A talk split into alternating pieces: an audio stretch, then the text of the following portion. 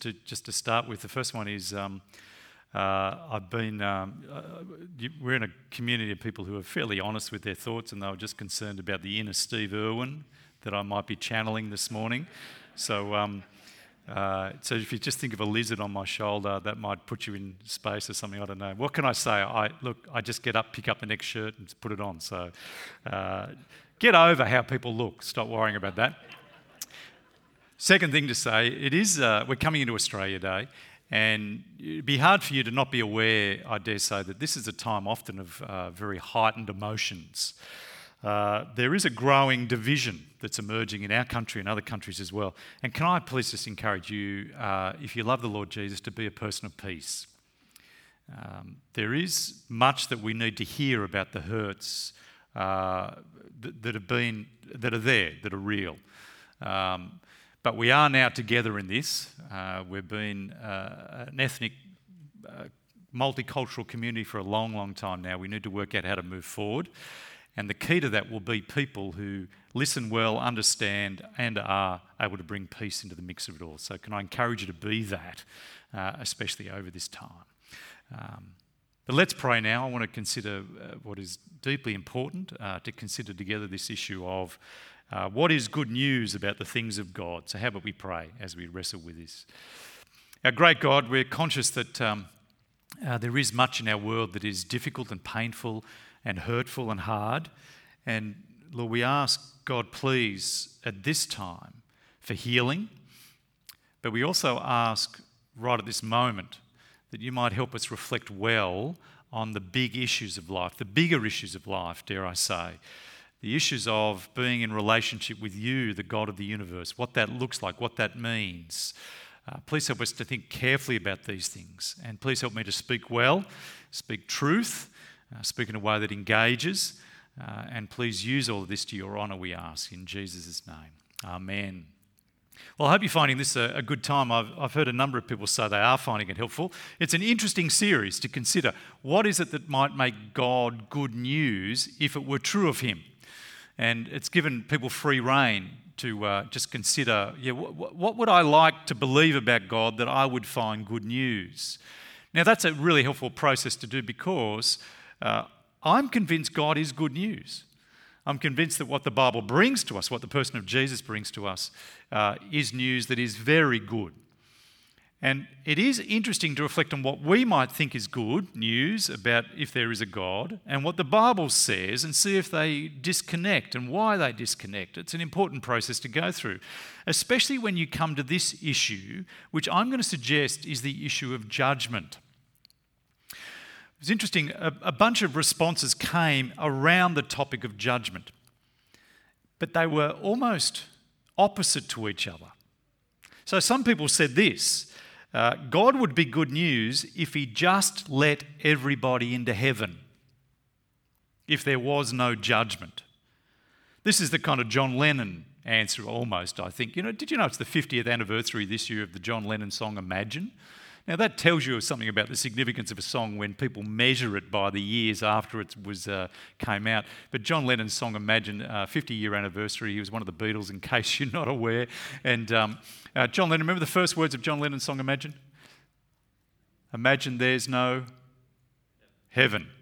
Uh, it's easy if you try. No hell below us above us only sky. Imagine there's no judgment, there's no consequences, there's nothing to come after this life. Now, he cast that, of course, as a dream that would be a wonderful dream and how it would liberate people. And there's a sense in which this answer, uh, if God would be good news if he just if there were no hell. In fact, someone said that if there were no hell below us. Someone said it'd be good news if he guaranteed that we all went to heaven. There was no judgment. Now you can see this, you can understand why people would come to this answer. It's the compassionate answer. It's the answer that kind of is driven by a desire that no one suffers. The concept of hell is horrific in many ways, isn't it? That uh, the thought that some might suffer. But others said almost the exact opposite. Others said it would be good news if God judged evil people. Good news if there is no judgment. Good news if there is judgment, if God judged those people that were evil. And it was couched like this if the bad, God would be good news if He took the bad people out of the world. Another person said, Got to be good news if people got what they deserved. Now, you can understand people landing on this answer. That they want the world cleaned up. They want the bad people taken out. They want peace to reign. And they want justice to be done. So, compassion, justice, the two kinds of answers that lead in somewhat different directions for people in a popular sense. Do you see yourself in either of those answers? Do you see yourself yeah, the thought of hell and judgment, I wish everyone would just, or do you see yourself, no, justice needs to be done and bad people need. Do you see yourself in either of those answers? Can you see a problem though?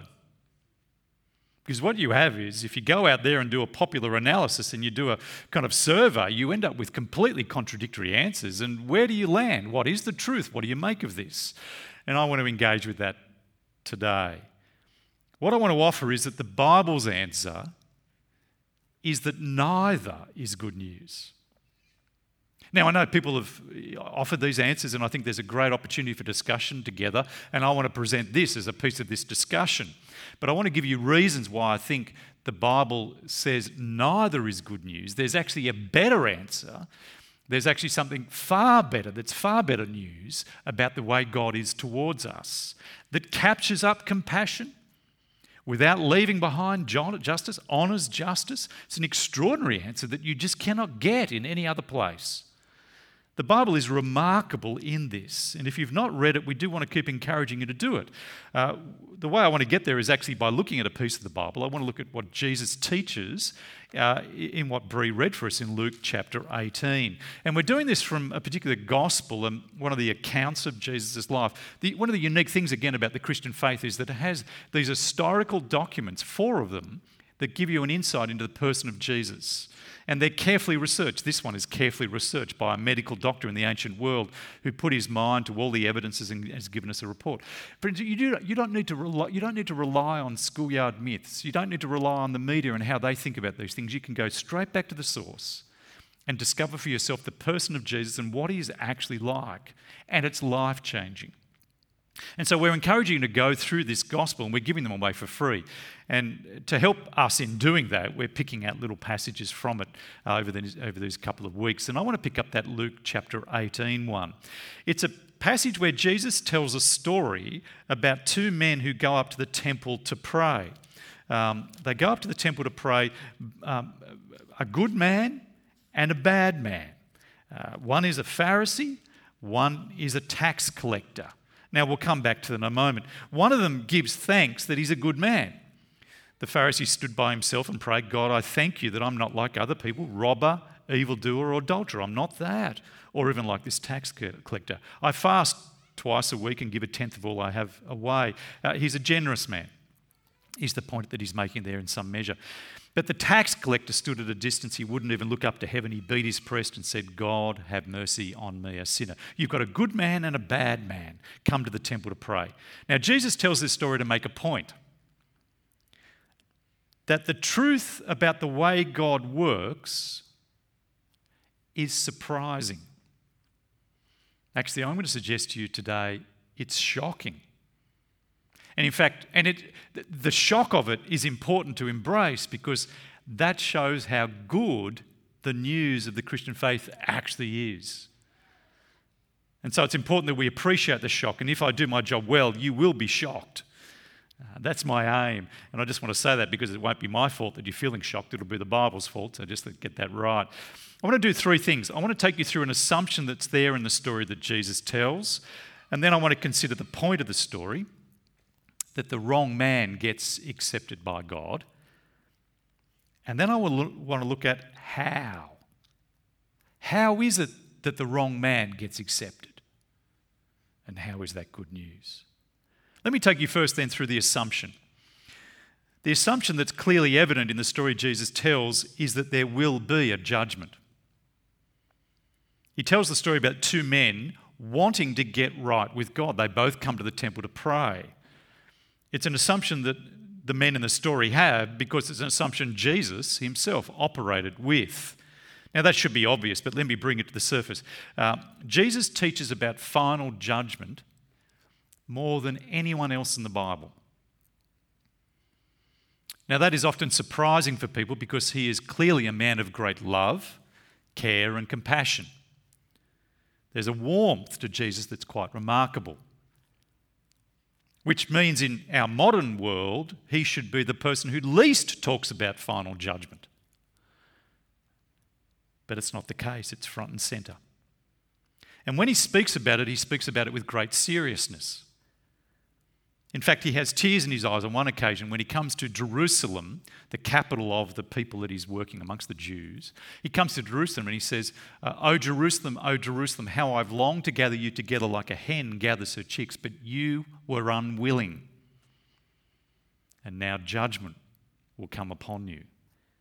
But he does this not in any sense of joy, but he cries. He, there's tears in his eyes as he does it. Because the idea of judgment, as Jesus presents it to us, is dreadful. It really is terrifying. But you know, something else comes through in Jesus' teaching on judgment and the whole Bible, I might add.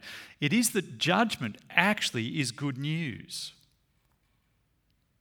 Now, I get this, this can seem surprising and shocking.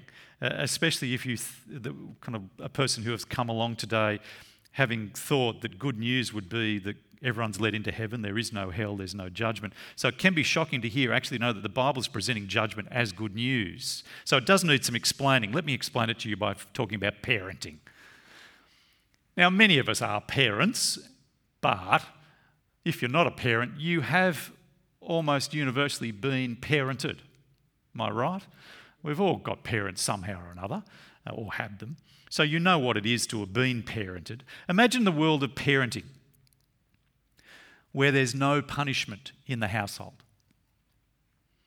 Imagine where there's no time out, there's no sent to your room. Yeah, sure, let's not smack with wooden spoons and so on, but no punishment at all. Uh, there's no discipline.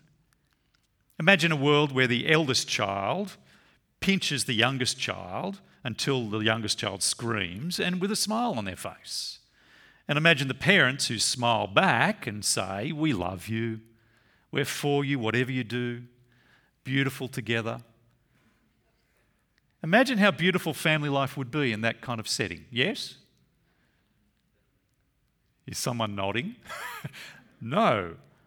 It'd be horrific, wouldn't it? It'd be horrific. What happens? You would be saying something to the child, and you'd be saying something to the younger one who's been abused by the elder. You'd be saying to the child that you can behave however you want.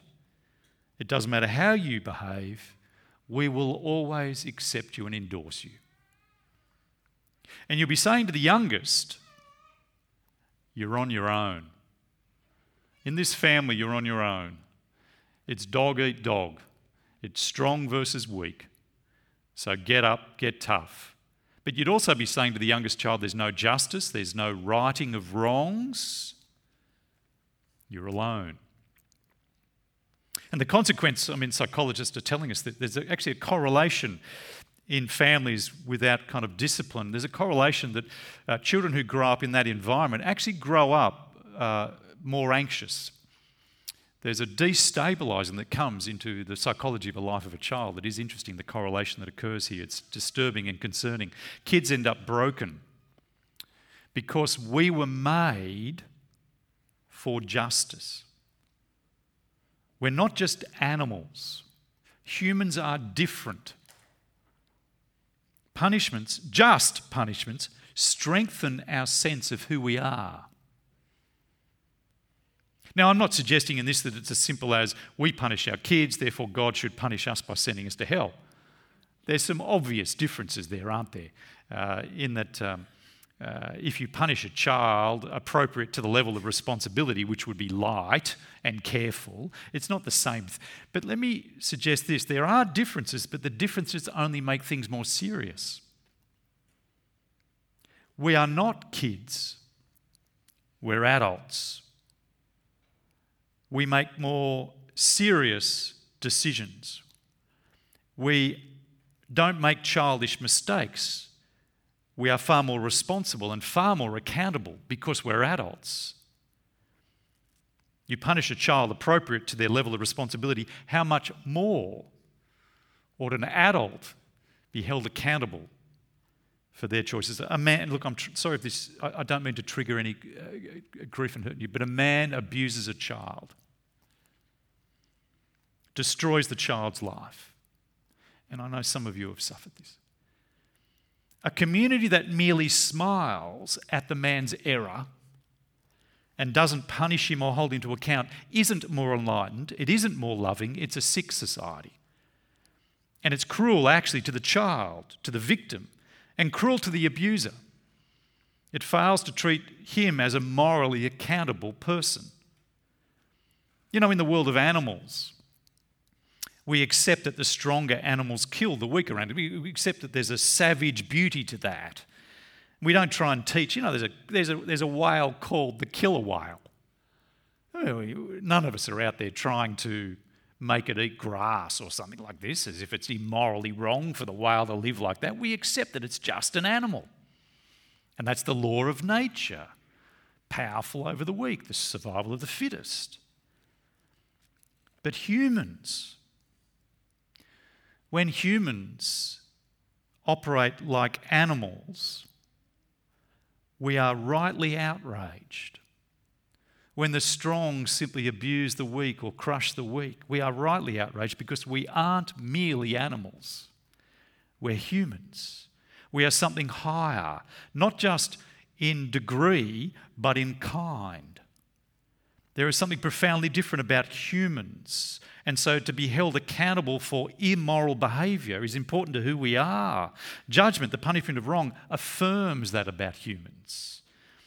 John Lennon's song, imagine there's no heaven or no hell below us, portrays a sense that we'd all be better off without judgment, without hell. But it is simply not the case. In history, it's not been the case. Countries led by an atheist regime where there is no recognition of an accountability beyond the grave have created the greatest atrocities of the 20th century. When you are free to live how you like, that has always meant that the strong crush the weak. And it typically means men abuse, use, control. And if they die peacefully in their beds, then their victims are forever left without justice. There is no justice in the universe, there's no objective grounding for morality. The world as we know it unravels. You know, in a world where there is evil, selfishness, and abuse, you cannot avoid the fact that someone must suffer. Let me just put this together again. This, this notion is driven by a sense of compassion, a desire that no one should suffer. And there's something beautiful about that desire. But in a world where there is evil, in a world where there is greed and selfishness and abuse of others and hurt and using, um, if there is no judgment, then someone does suffer in a world where there is evil, you cannot avoid someone suffering. It's either the innocent, because there's no one to stand for them and fight for them and bring justice, or it's the guilty. The assumption that the Bible operates with and explicitly expresses is that God will judge, and that is good news.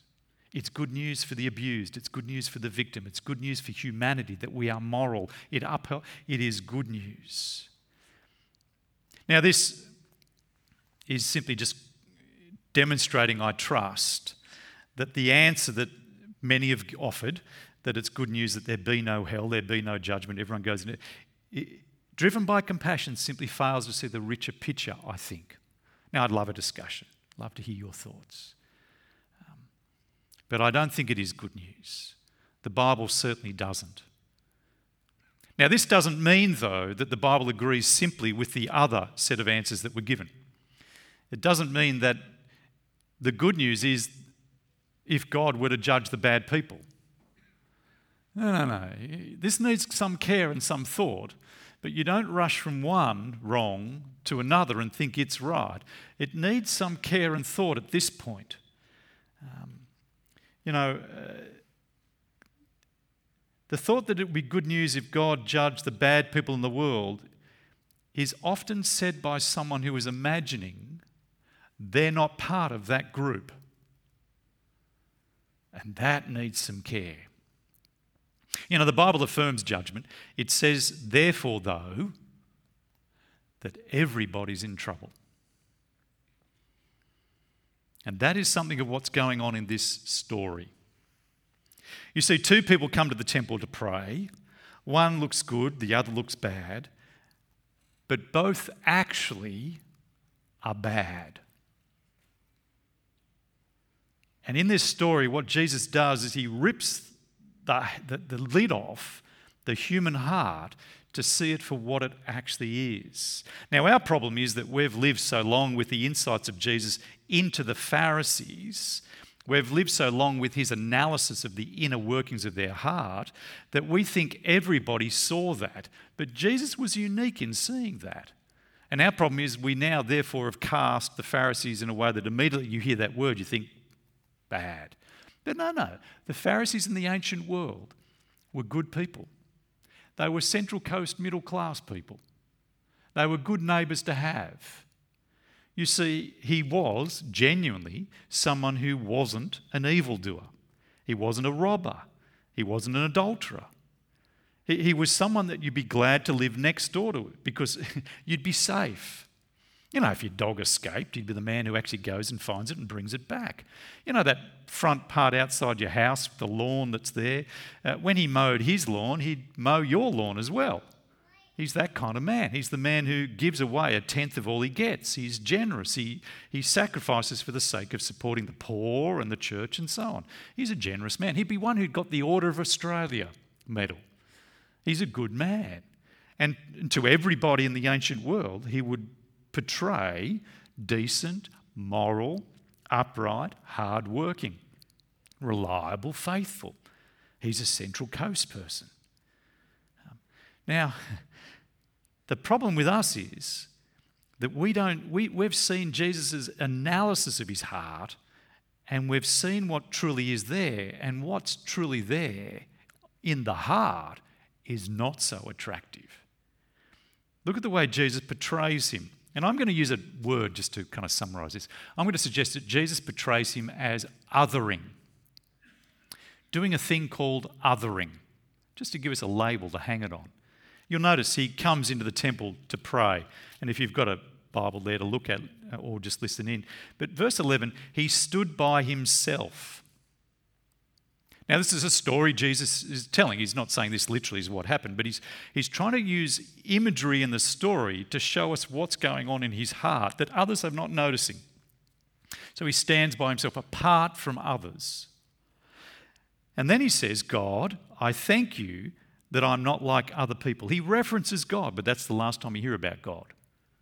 It's then all about him. I thank you that I'm not like other people. See, he's othering. I'm not like robbers, evildoers, adulteries, or even like this tax collector. I fast twice a week and give a tenth of all I have. We have another phrase for othering, which as soon as we use it, you'll, you'll see the ugliness of it. So I'm trying to use a phrase that sort of gets into us a little bit easier. But the other phrase we use uh, of the Pharisee would be self righteousness self righteousness. This is a man who is full of himself. And he sees his own righteousness by comparing himself to others. You see, he's othering. It's because he sees that he isn't the robber, he isn't the evildoer, the murderer, the adulterer. And he comes into the temple to pray, assuming that he will be right with God. And most people listening to Jesus' story would assume the same. Now, the tax collector is very different. The tax collector comes in the temple knowing he won't be right with God. He won't be accepted into heaven, if you like. He'll be judged and condemned to hell. And he's terrified. Now, again, we need a little bit of an explanation about tax collector to get the sense of the story in its first century context. The tax collector was not just a hard working person trying to make the way in life by collecting taxes, he was he was a traitor to his own people. In the ancient world, uh, Israel, the Jewish people, were oppressed, were governed by the Romans. Another country had taken charge of their country. Imagine in our setting, I don't know, New Zealand has come over and ruling us. Um, but uh, we live under the rule of another. And the tax collector was a member of the Jewish people who worked for the enemy to collect taxes for the enemy from his own people. And the thing was that they could take as much as they liked from the Jews as long as they gave the Roman overlords what the Romans wanted. They could line their pockets from defrauding people, strong arming people, taking as much money as they wanted. This is an evil man. In the first century, tax collectors were synonymous with sinners. They were your parody of the sinner. Now, I don't know how we get the sense of it today, but it's, it's like the, um, the, the, the, boss of a multinational company who sets up sweat houses in third world countries and impoverishes and uses slave labour to line his own pocket and build his profits while he is left that to live in another and doesn't care for them. That's the tax collector. Now, which one would you expect if they came before God and his judgment should go home accepted by God? The Pharisee, not the tax collector. But Jesus says, verse 14, I tell you, this man, rather than the other, went home justified, which just means right with God, accepted by God. And that was shocking. Again, it'd be like Jesus telling the story but between the, you know the hard-working Central Coast mum or dad just trying to make their way and the man who is, who's had a history of abuse. And Jesus says, Which one gets right with God? And he says, The abuser, not the mum. It's shocking, but profoundly good news. And let me show you why in a moment. Because before we get there, I want to, oh, it's critical that we see ourselves in all of this there are only two kinds of people. You are either a Pharisee or a tax collector. You're either a person who looks good but isn't really, or someone who looks bad and knows you are. There's only two kinds of people in the world a Pharisee who looks good, thinks good, but is actually corrupt when you take the lid off the heart, or the tax collector who is bad and knows he's bad. You know, the Central Coast, most of you look very good. Most of us look good. Most of us are like the Pharisee. And let me offer why I think that's the case. And again, the discussion becomes important at this point. But as I talk with people and move around the place, I hear a lot of people lacking any urgency to explore the things of Jesus or God for a simple reason. They're convinced that if there is a God and there is one day a judgment, they'll be okay. They haven't thought about it much, but they feel they don't need to because if there is such a thing, it will be the other people who are condemned not them. They will be safe because it's the others. Now, why? Well, because I've not robbed, well, depending how you define stealing. If you define it narrowly just to mean I've not put my hand in the till and taken money, but I've not done that. I might have stolen time, I might have stolen IP, I might have, but I've not taken something straight out. I've not stolen anything. I'm not an evildoer. I've never killed someone. And I, am active in the community to give and be supportive and generous. I give a tenth of all I have away. I'm like this Pharisee. And so, if there is a judgment, I'll be okay. There are worse people than me out there. But what Jesus does, and he would be terrifying to move with, he rips the lid off your heart and he says, You're othering. There is a self righteousness that's buried there, where you are strengthening your sense of self by comparing yourself to others, by seeing that God ought to judge the other person, those that are evil and bad, while thinking you're good and good enough. You know, Jesus tells this story to stir up the crowd around him, and they got stirred. They ended up killing him. They got his message, and it was deeply disturbing. But I suggest the Lord God has written this story down for us to stir us up as well, to stir up the activists who, who give a great deal of their time and energy to make the world a better place and do look at others with some sense of otherness. Why aren't you? How come you're not? the good and quiet people who are just getting on with life, who haven't done anything wrong. Jesus rips the lid off and says, There's something deeply stewing in the deep depths of your heart. Our problem is that we assume the self righteous people are the ones who are the other people. We're othering again. We assume they're the churchgoers. And you would have been right. But one of the things the church has done very successfully is export self righteousness to the world now. And it is found everywhere. You know, if you're a right wing voter uh, and you know that language and you feel all of that, I dare say at the moment you are fairly outraged by what's happening in American politics. And you can see the hypocrisy and self righteousness of the left, and I think you'd be right. But if you're a right wing voter, let me take the heart off, the lid off the heart and say, you're not immune to the same disease. We all have this problem. Built into the very nature of right wing thinking is a sense that you get what you deserve by being hardworking and responsible. It's called meritocracy, the rule of merit. But deep in the very heart of meritocracy is self righteousness. Right wing voters have the feel of self righteousness because we've got where we've got because we worked hard. And if you work like us, you'd get here too because the others have not. None of us are innocent. And Jesus sees it all. You know, the Bible says there is no one righteous, not even one. It's a diagnosis that is deeply disturbing. It says the distance between us and God is immense. There's a disease of the heart that shows itself in the Pharisee or the tax collector, but it's the same disease. Now, I don't know what your reaction is to all of this. Well, I do know some of what it might be. But that reaction itself will be telling. Is there any outrage that you feel that Jesus might think you're part of the problem?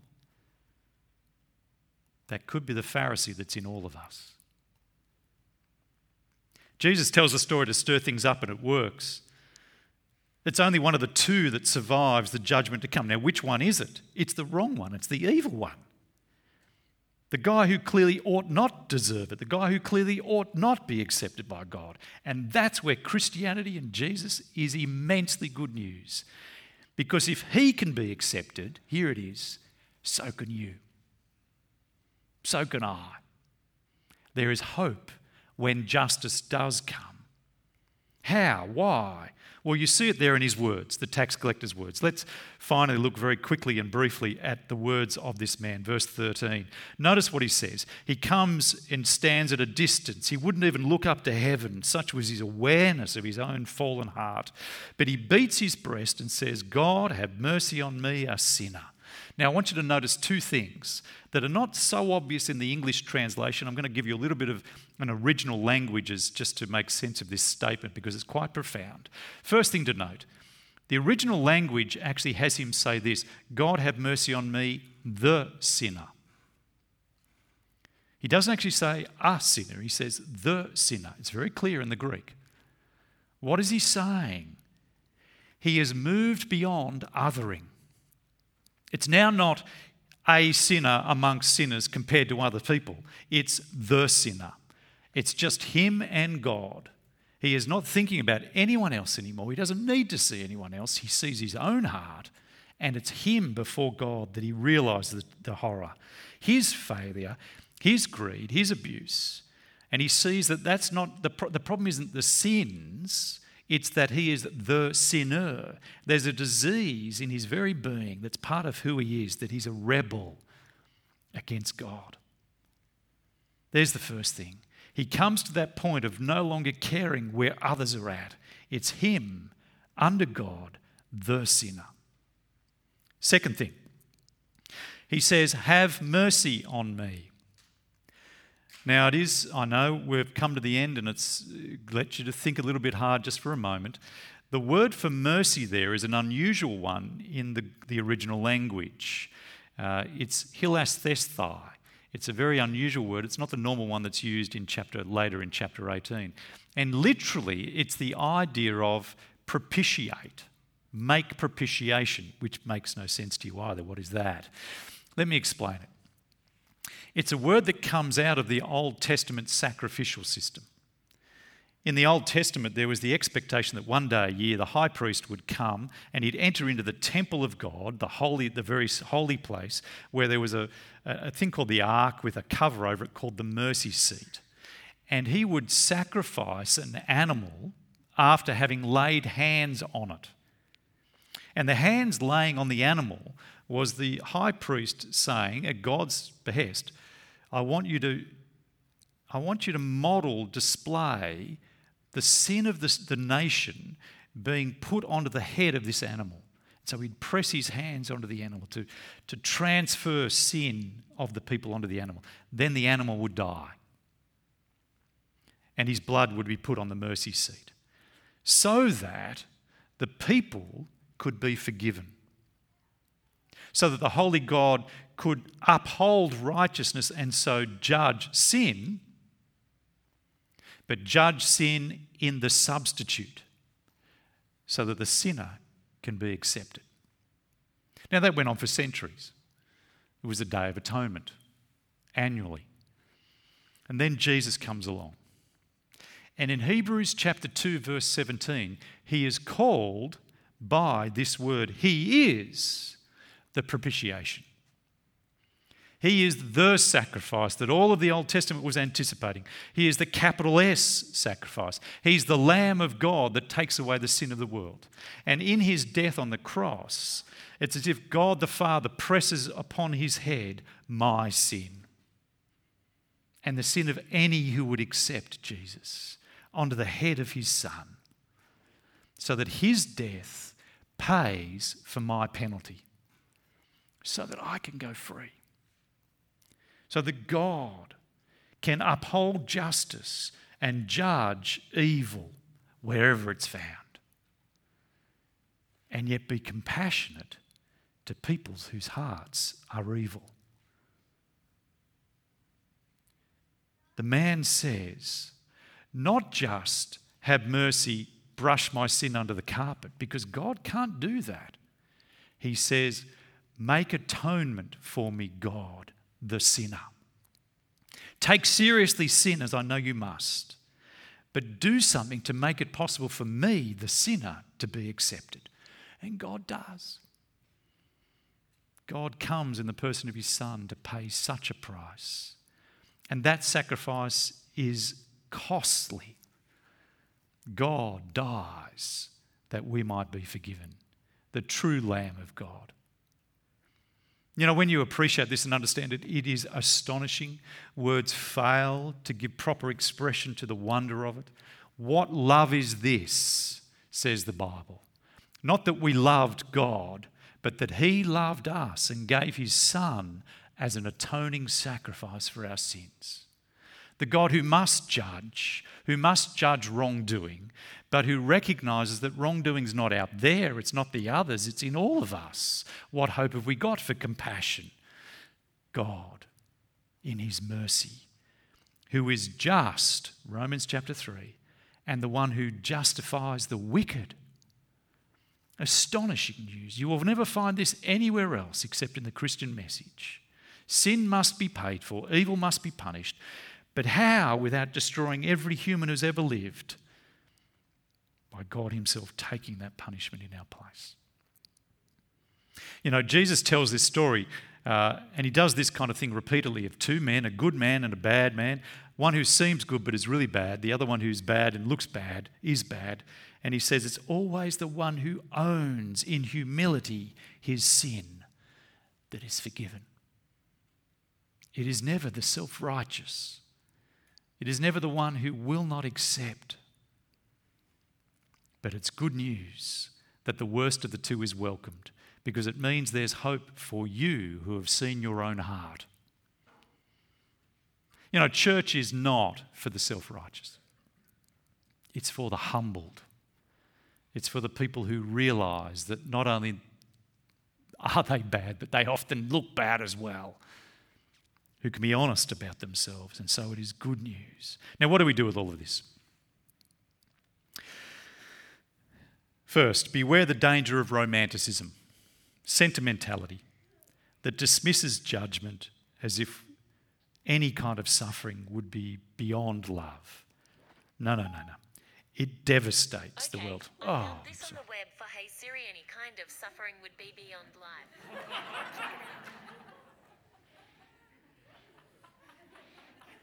Someone later can tell me how to fix that. Chase it up on the web, see what you find. I'll be very interested. Can I say, though, beware of romanticism. To, to remove any notion of judgment is devastating. It's devastating. But secondly, beware of self righteousness. Self righteousness lurks in every human heart. Have you seen it in yourself? This is a powerfully important process to go through. Have you looked inside to see it there? Because it's there, it's lurking there. If you've not seen it yet, you don't know yourself. You'll, be, you'll see that it's there if you're tempted to think that evil people are out there. You'll see it if you think that there is a God. If there is a God, you'll surely be okay because you've not been like other people. There it is. But when you see it, there's the amazing news that God can still have you forgiven. He will judge sin, but He's done it in His substitute. And if you humble yourself like the tax collector, bow your head before God and say, God, make atonement for me, the sinner. You're forgiven. You'll be accepted. You'll be welcomed into relationship with God forever. Because it's the humble that God is looking for. Have you done that? Have you done that? If not, I want to give you an opportunity this morning. I'm going to pray a prayer. I'm going to pray the tax collector's prayer. I'm going to expand it a little. And I'm going to do it slowly because I want to invite you to pray it along with me. But I want you to do it thoughtfully. So I'm going to give you a moment just now to reflect. Um, have you seen what's in your heart? Have you realized you're either the Pharisee or the tax collector? And that your only hope is to come before God, throwing yourself on His mercy. Take a moment to reflect.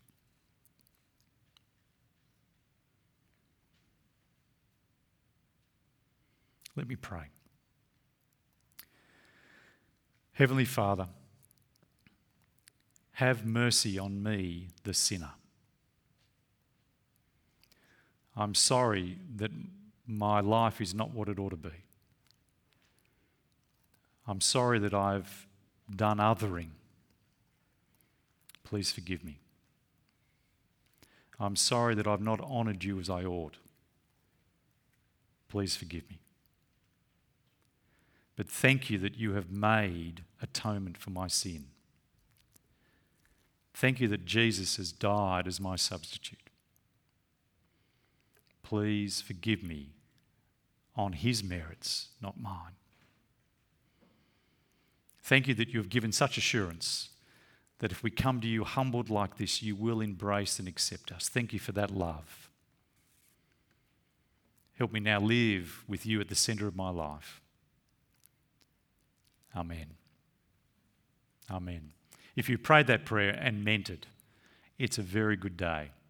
It is very good news, and it will change your life in wonderful ways.